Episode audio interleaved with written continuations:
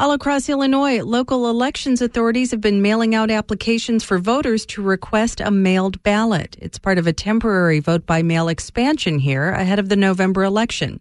This comes as President Donald Trump expresses his serious concern for widespread fraud. WBEZ's Claudia Morell reports.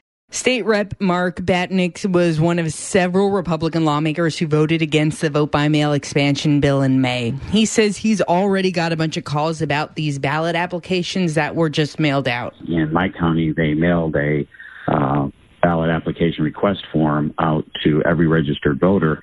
We had several people contact our office with saying things like, um, my son's lived in Colorado for 10 years and he got an absentee ballot request form. Um, these people haven't lived here for a long time.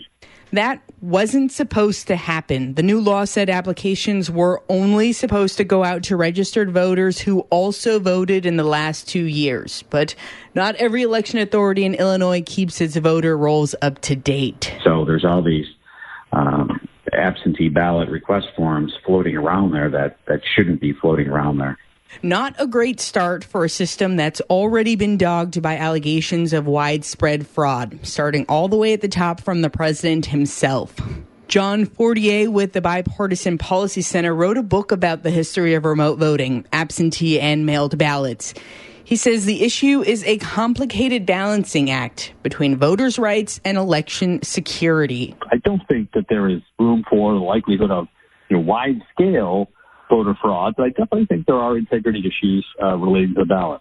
Fortier says remote voting, starting with the absentee ballot, came shortly after the push for a secret ballot. Back in the late 19th century, we had a big movement for every state to move to having a secret ballot because you had machine politics of a you know an earlier era, which meant you could see how people voted based on the color ballot they pulled. Sometimes you weren't even allowed to vote in the booth alone. Maybe your boss or the local precinct captain went in with you. Fortier says the push for vote by mail started around the Civil War when soldiers were away. Concerned about fraud even then, authorities added a bunch of restrictions to absentee voting. One that only certain people who really needed it could get a mail ballot and secondly, that you'd have requirements like a notary public or a witness would have to see that you had a, an uncast ballot and nobody was pressuring you or seeing how you voted. It wasn't until the 1970s when states like California, Oregon, Washington started questioning if all these requirements were actually making it harder for people to vote. Rules were changed to make absentee voting a little bit easier. But with convenience comes new fears. This idea that people will maliciously tamper with ballots that dogs and dead grandparents will vote, that bundles of ballots will just disappear, or that someone will vote on your behalf without you even knowing. Brian Gaines is an election expert with the University of Illinois.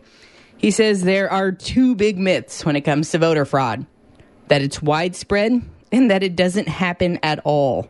Cases arise very rarely, but when they come to light, it's not because every state does some kind of systematic audit to make sure there's no fraud. So I think the safest thing to say is nobody really has a great fix on exactly how much of it takes place. But even bigger than voter fraud is the concern of preparedness. If states don't have what they need to process the flood of mail in ballots, vote counts could be delayed, stoking fears of fraud. Fortier says that's why it's important not to procrastinate. We're much better off if we have most of the voting by election day uh, and, and not subject to a post election where the lawyers from both sides will descend on this. The process will become very, very messy. Here in Illinois, you'll have until October 29th to request a mail ballot. Claudia Morell, WBEZ News.